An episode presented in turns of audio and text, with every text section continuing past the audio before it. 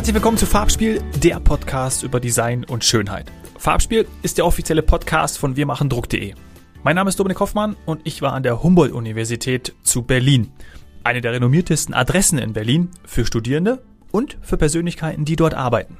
Dr. Marcel Pillard spricht über seine Erfahrungen als junger Student und als nun wissenschaftlicher Mitarbeiter. Bei mir ist Dr. Marcel Pillard. Wir sind an der Humboldt-Universität zu Berlin. Hallo Marcel, grüß dich. Hallo, grüß dich, Dominik.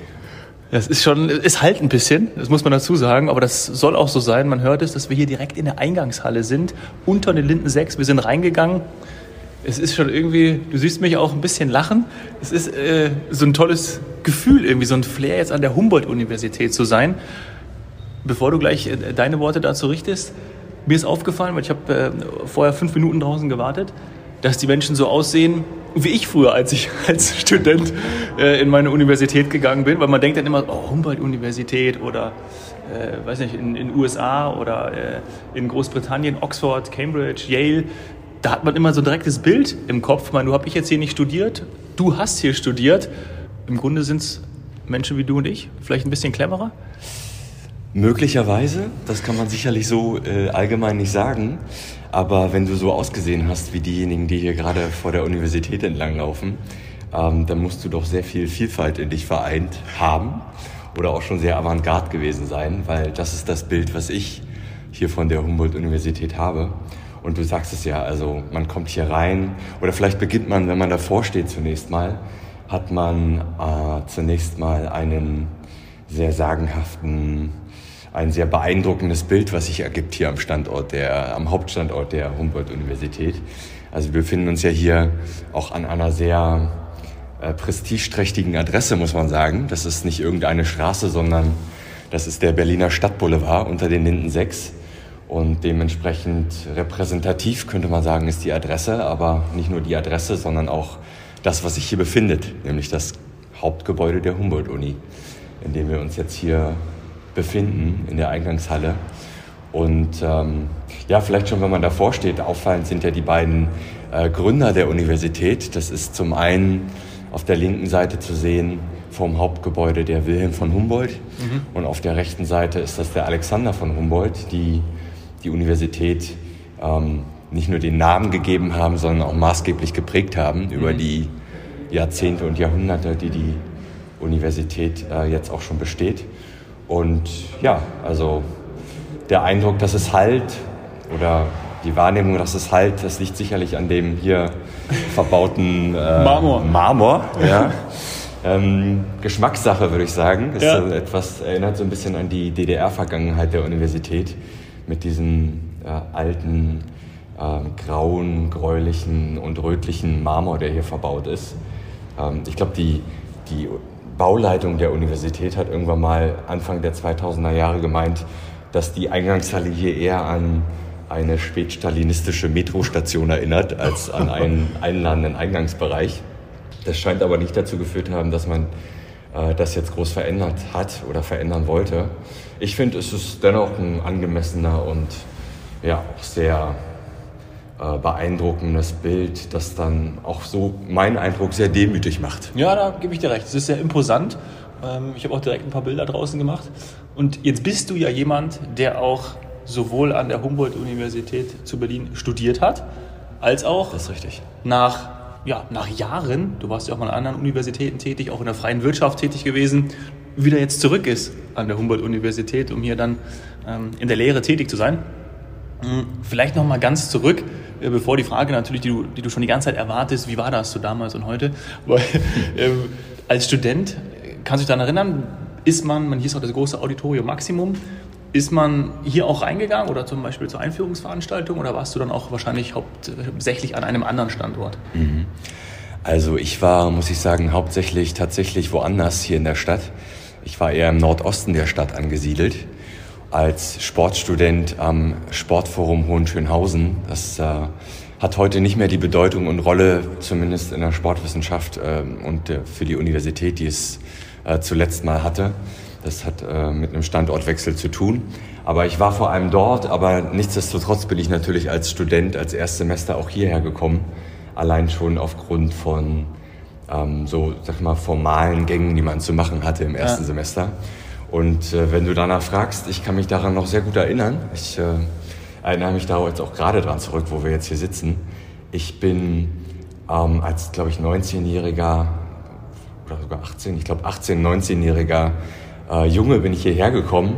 Äh, aus dem Dorf, muss man sagen. Also ich bin äh, quasi südlich von Berlin aufgewachsen und bin hierher gekommen, kam hier in diese Eingangshalle das erste Mal und äh, habe mich wirklich extrem verloren gefühlt. Ja. Und ähm, habe mich gefragt, ob ich denn der äh, altehrwürdigen und so großen und überwältigenden Universität überhaupt äh, gewappnet bin oder äh, gerecht werde. Gerecht werde in dem Sinne, genau. Und saß dann so quasi im Grunde genommen hier, wo wir sitzen, in dieser, äh, in dieser Ecke saß ich und habe meine Dinge vorbereitet. Und ja, ähm, habe das dann auch weiterhin, habe mir die Frage weiterhin gestellt, ob ich denn dieser großen und exzellenten Universität gerecht werde. Ja. Äh, sicherlich so ein, zwei Wochen, äh, um dann festzustellen, dass das äh, der Beginn, so kann man sicherlich sagen, auch einer der besten Zeiten meines Lebens wurde. Ja, ja. Und vor allen Dingen bist du dem auch gerecht geworden, weil du ja dann auch relativ schnell wahrscheinlich gemerkt hast, dass das wissenschaftliche Arbeiten etwas was etwas für dich ist, ja, dass du sagst, hey, da, da habe ich auch mein Herz so ein bisschen dran verloren, nicht nur Verstand, sondern auch Herz. Und du natürlich jetzt, jetzt dann ja auch, auch immer wieder, und wir kennen uns ja auch schon viele Jahre, dann ähm, das zu deinem Beruf gemacht hast, nämlich in dieser Lehre tätig zu sein. Und du bist jetzt Doktorand auch hier an dem, an Sportwissenschaften. Ne?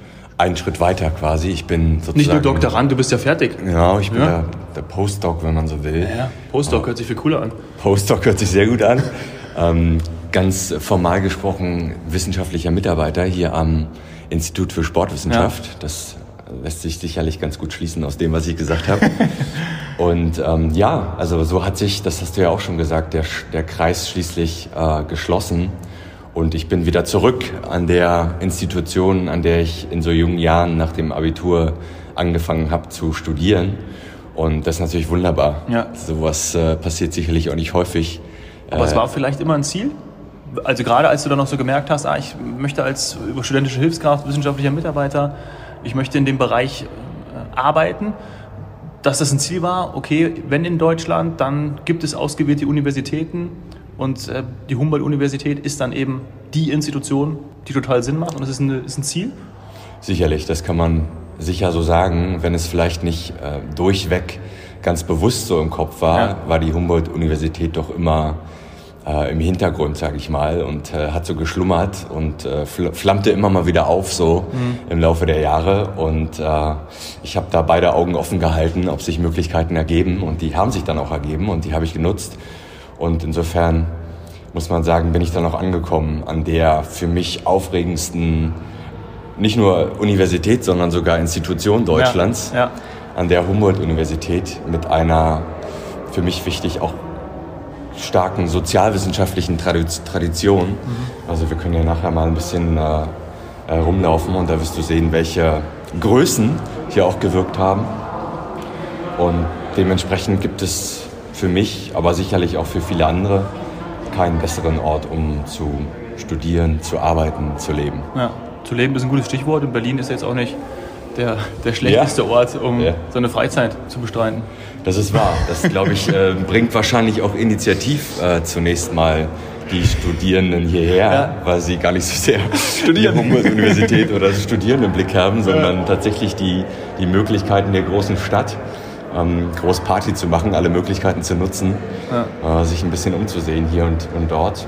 Aber ich glaube gerade, oder viele von denjenigen, die mit diesem Motiv hierher kommen und dann diese Universität erleben, werden auch früher oder später, wahrscheinlich eher früher, von dem Zauber dieser Universität auch erfasst. Ja. Und äh, ja, versetzen dann vielleicht auch schon mal als Jurastudent das Date mit der heißen Drittsemester äh, für ein ähm, Buch über, das, über die Philosophie des Rechts, ja. das sie vielleicht in der alten Bibliothek gefunden haben ja. und das sie, von dem sie nicht mehr loskommen. Es ist zwar schwer vorstellbar, aber das mag so sein.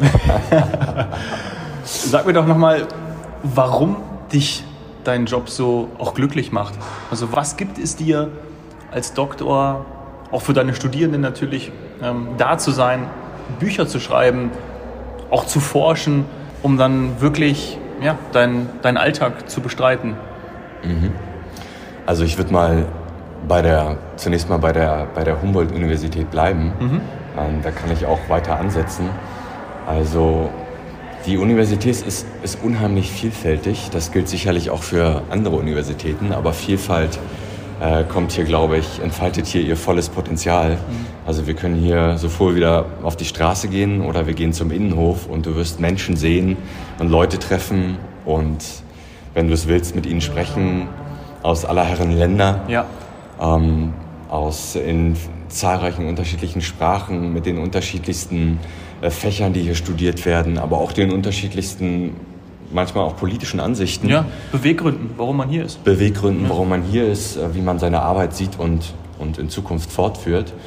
Und das ist natürlich ein unheimliches Momentum, was mich treibt und was ähm, einfach auch ein riesen Identifikationspotenzial bietet, ja. das zu sehen, äh, wenn man hier unterwegs ist äh, tagtäglich. Also ich glaube, du siehst es ja selber, du sitzt jetzt auch hier.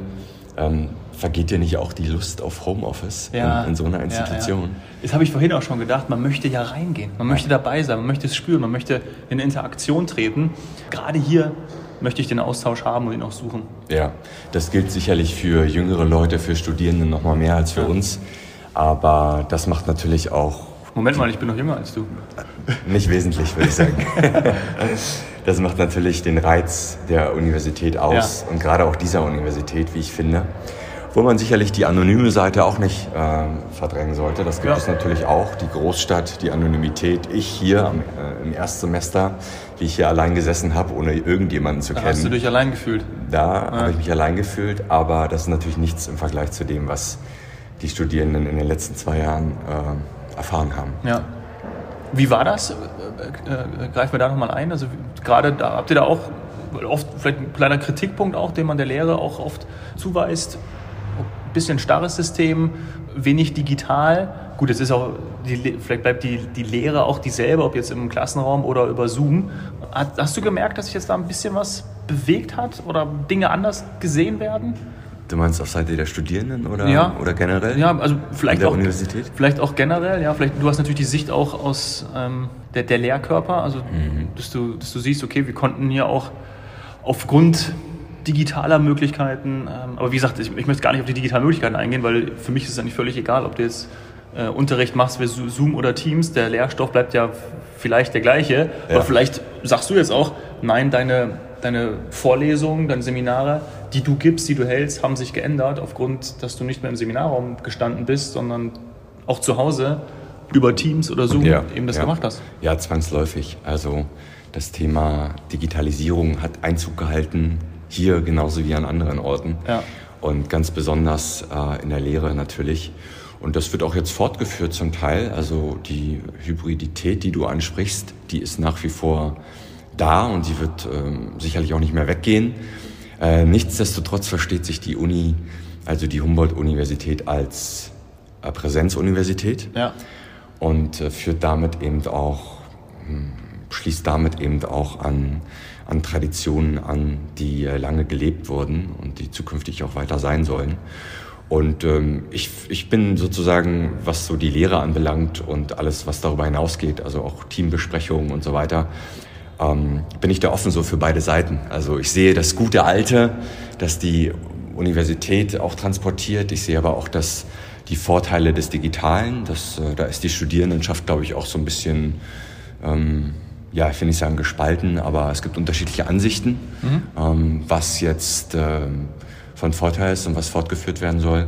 Aber klar, Digitalisierung hat Einzug gehalten bis hin zu modernsten ähm, Kommunikationstechniken und Anlagen, die wir bei uns im Institut haben, die dann dafür sorgen, dass wir eben nicht mehr nach äh, Göttingen oder nach München fahren, um Projektgespräche zu unternehmen, sondern uns ähm, wunderbar und in bester Qualität verbunden in äh, unserem äh, Sitz- oder Sitzungsraum dafür treffen. Ja, ja, ja. Ist ja auch dann wieder nachhaltiger, wäre ja nochmal ein, ein weiterer Punkt.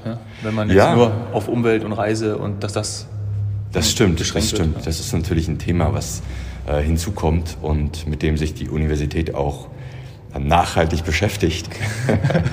Nein, ähm, inzwischen beschäftigt ist, glaube ich, richtig, richtig äh, formuliert. Also es gibt da eine große Nachhaltigkeitskommission mit zahlreichen Expertinnen, die äh, sich mit dem Thema befassen und das gehört natürlich dazu und birgt ein großes Potenzial. Mhm, mh. Dein Bereich, die Sportwissenschaft. Hat ja auch, und das wissen vielleicht auch wenige, die soziale Komponente. Also mit sozial meine ich jetzt nicht die nachhaltige ökologische, die gibt es sicherlich auch, aber die Sozialwissenschaften. Und das ist ja vor allem ein Steckenpferd von dir. Vielleicht kannst du da noch mal ein, zwei Wörter dazu sagen. Vielleicht ist das vielen ähm, unter unseren Hörern und Hörerinnen auch nicht bekannt. Mhm. Ja, ich habe ja vorhin gesagt, die Humboldt-Universität hat eine äh, große sozialwissenschaftliche Tradition. Mhm. Und ähm, das lässt sich sicherlich auch fortsetzen, wenn man in die einzelnen äh, Institute guckt oder in die einzelnen äh, Fakultäten auch guckt. Gibt es die große äh, Kultur, äh, sozialwissenschaftliche ähm, und bildungswissenschaftliche Fakultät, wo eben auch das Institut für Sportwissenschaft angesiedelt ist. Und äh, die Sportwissenschaft, das ist anders, andernorts auch so, ist äh, einerseits naturwissenschaftlich fundiert, andererseits eben auch sozial- und geisteswissenschaftlich fundiert und dazu gehören beispielsweise auch gehört die Sportsoziologie dazu. Ja.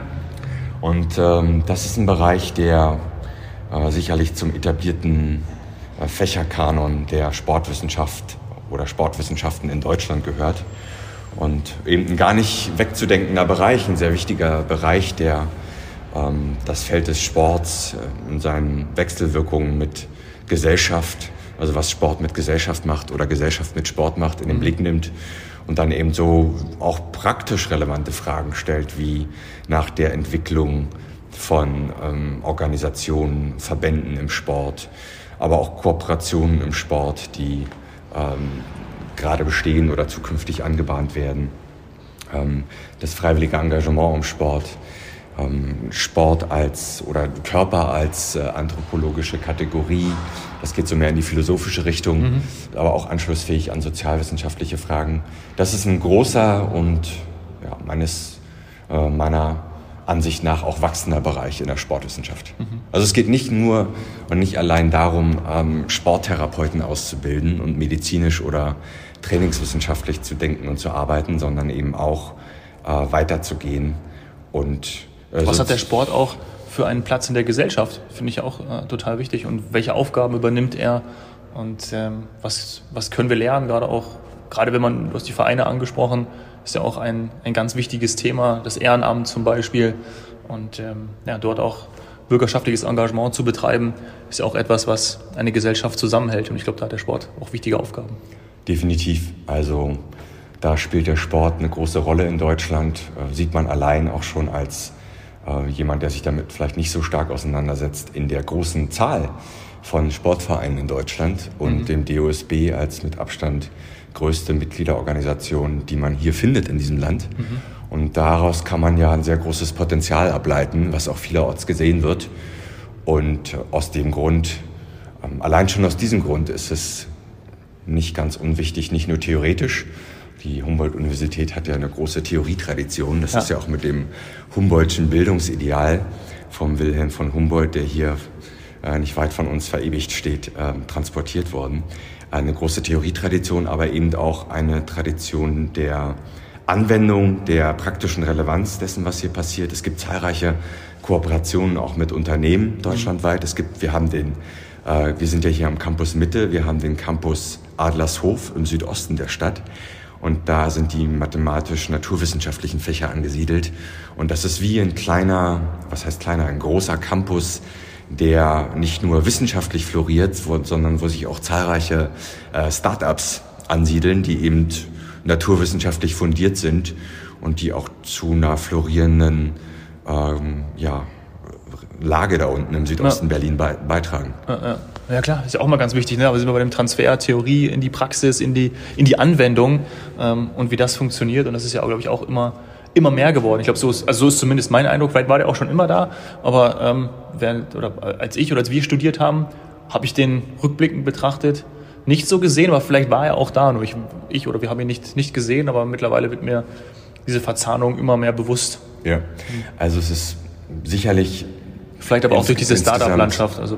Ja, es ist insgesamt mehr Betracht, äh, mehr geworden in, in jedem Fall. Ich nehme das auch so wahr. Und für die Humboldt-Uni kann man aber auch gerade sagen, dass so die Tradition und das Ideal, Wissenschaft zunächst mal als Zweck für sich zu betreiben und äh, nicht sofort weiterzudenken oder zu instrumentalisieren, in welche Richtung auch immer, dass das hier definitiv nicht nur kulturell, sondern auch institutionell abgesichert gegeben ist. Also es gibt die entsprechenden Lehrstühle und prestigeträchtigen Stellen, an denen das betrieben wird. Und genauso Gott äh, ergeben sich aber manchmal zufällig, manchmal geplant äh, sehr lukrative, ähm, aber eben auch inhaltlich interessante Kooperationen von Professorinnen und Professoren mit, mit Wirtschaftsunternehmen. Mhm. Ja.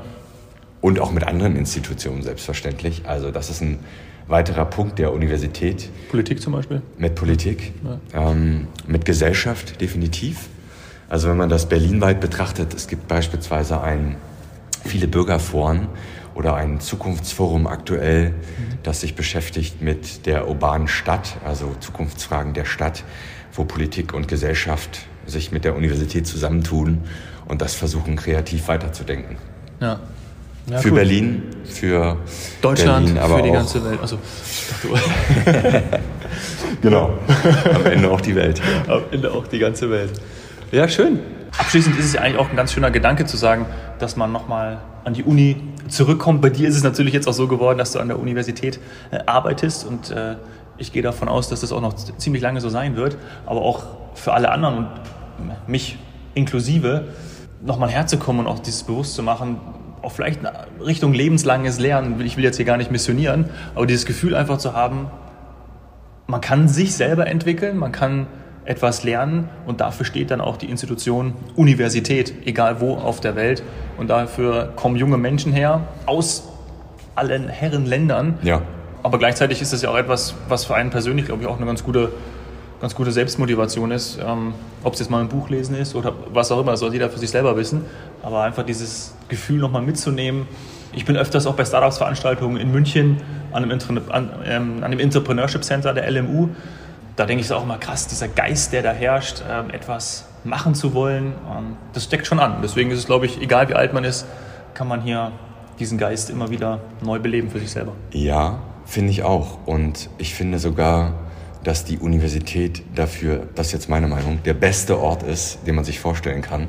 Also es mag die zahlreichen Thinktanks und Accelerator und äh, Familiengespräche geben, die man so führt, äh, wo man sicherlich äh, zu gewissen Erkenntnissen kommt.